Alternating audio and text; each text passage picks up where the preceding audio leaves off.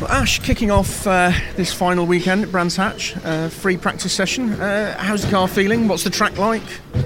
Yeah, good. I'm, I, in the wet, I'm I'm pleased with the balance. Um, the boys made a, a nice little tweak, which was, was a good step. Um, yeah, obviously we had our quickest lap taken away because of the red flag, so that never got shown. But I'm re- yeah, overly.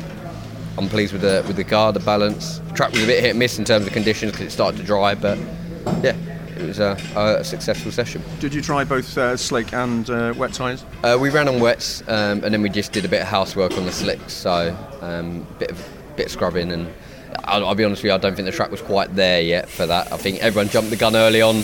We left it to the very end of the session, but. Everybody's looking at the uh, the weather forecast as well to see what's going to be happening. It's just something you can't legislate for, isn't it? Mind you, this time of the year, we usually have a bit of rain at Brands. Yeah, it seems to be a common thing here at Brands, but forecast, I don't know. I'm not sure. I, I was banking on the wet, but it was meant to be raining all morning, and I haven't seen a bit of it yet, so we'll see.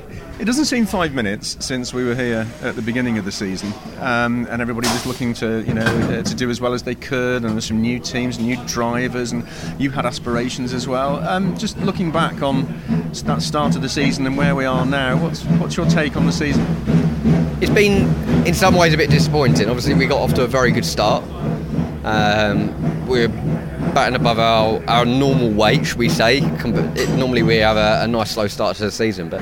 Yeah, we were second, third, sometimes leading the championship, and then unfortunately once uh, the weather changed and it got sunny, it, it kind of played out an effect on us, and we've always shone when it's been damp or greasy conditions. If it was like that all year, it might have been a different story, but that, it was a bit of a disappointing year, uh, so we're just going to try and end it on a high now. You know what it's like to be at the sharp end of, of battling in the last uh, couple of races here at uh, Brands Hatch, and not that long ago, of course, we're just over the back from where we are now. The fireworks go off and, and you were champion. What advice would you give to those who are in the mix this year?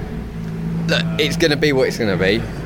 Enjoy it, because I loved every second of it. Yes, there's a, this immense pressure that comes with it, but um, look, Just all, all I did was give it my all, and on the day it felt right. Have a good weekend, Ash.